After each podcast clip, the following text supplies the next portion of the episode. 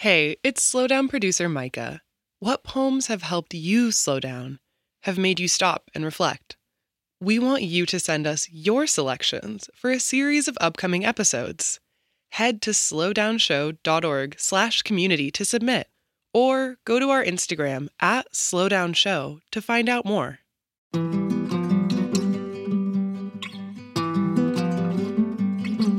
I'm Major Jackson, and this is The Slowdown.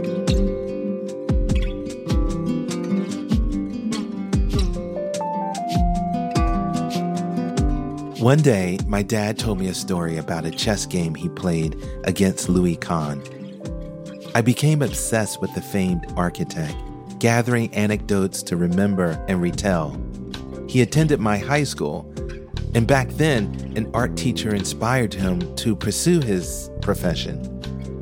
But my favorite story is told by city planner Edmund Bacon, who coincidentally is actor Kevin Bacon's dad in the documentary My Architect.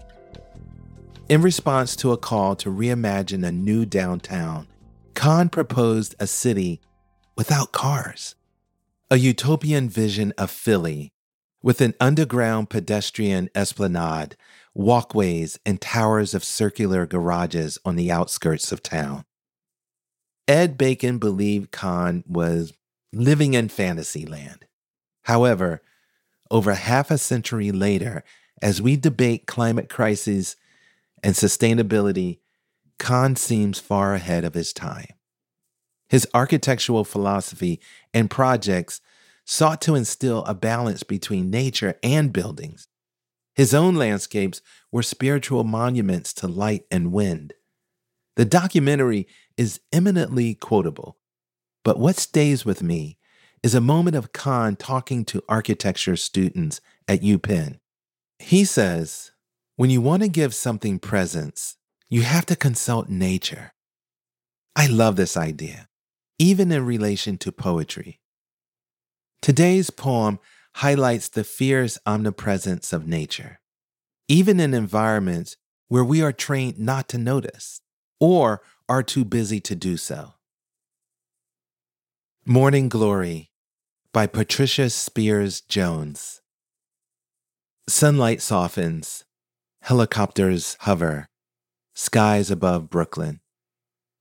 Presidential visit, murder investigation, matters little noise in the skies, noise on the ground. You should prune the morning glories, I tell my elderly neighbor. She refuses. She likes the way the vine has curled around her fence with a ferocity that cannot be so easily cut back. I get that. Wildness is rare on a Brooklyn City block. Old roses return late May as if to say, Ha, you think we do not know the season? Squirrels roam the bricks of buildings while the gleaners fight with raccoons for the spoils of left out trash.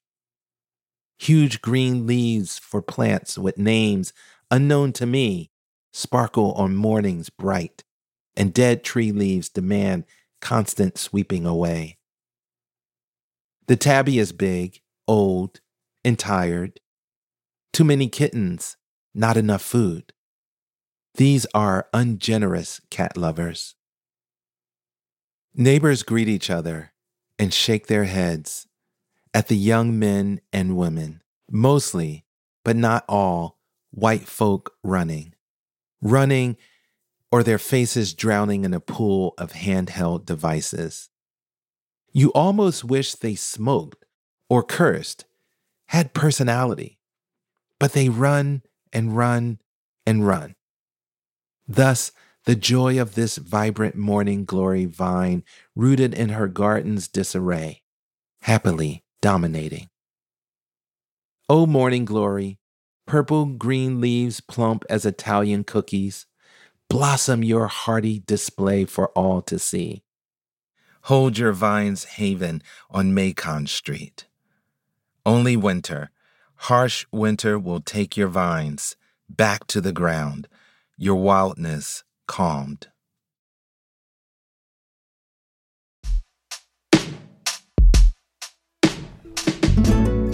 The Slowdown is a production of American Public Media in partnership with the Poetry Foundation. This project is also supported in part by the National Endowment for the Arts on the web at arts.gov.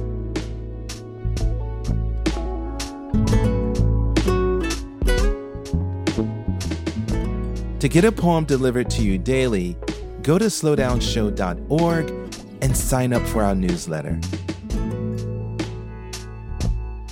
Find us on Instagram at Slowdown Show.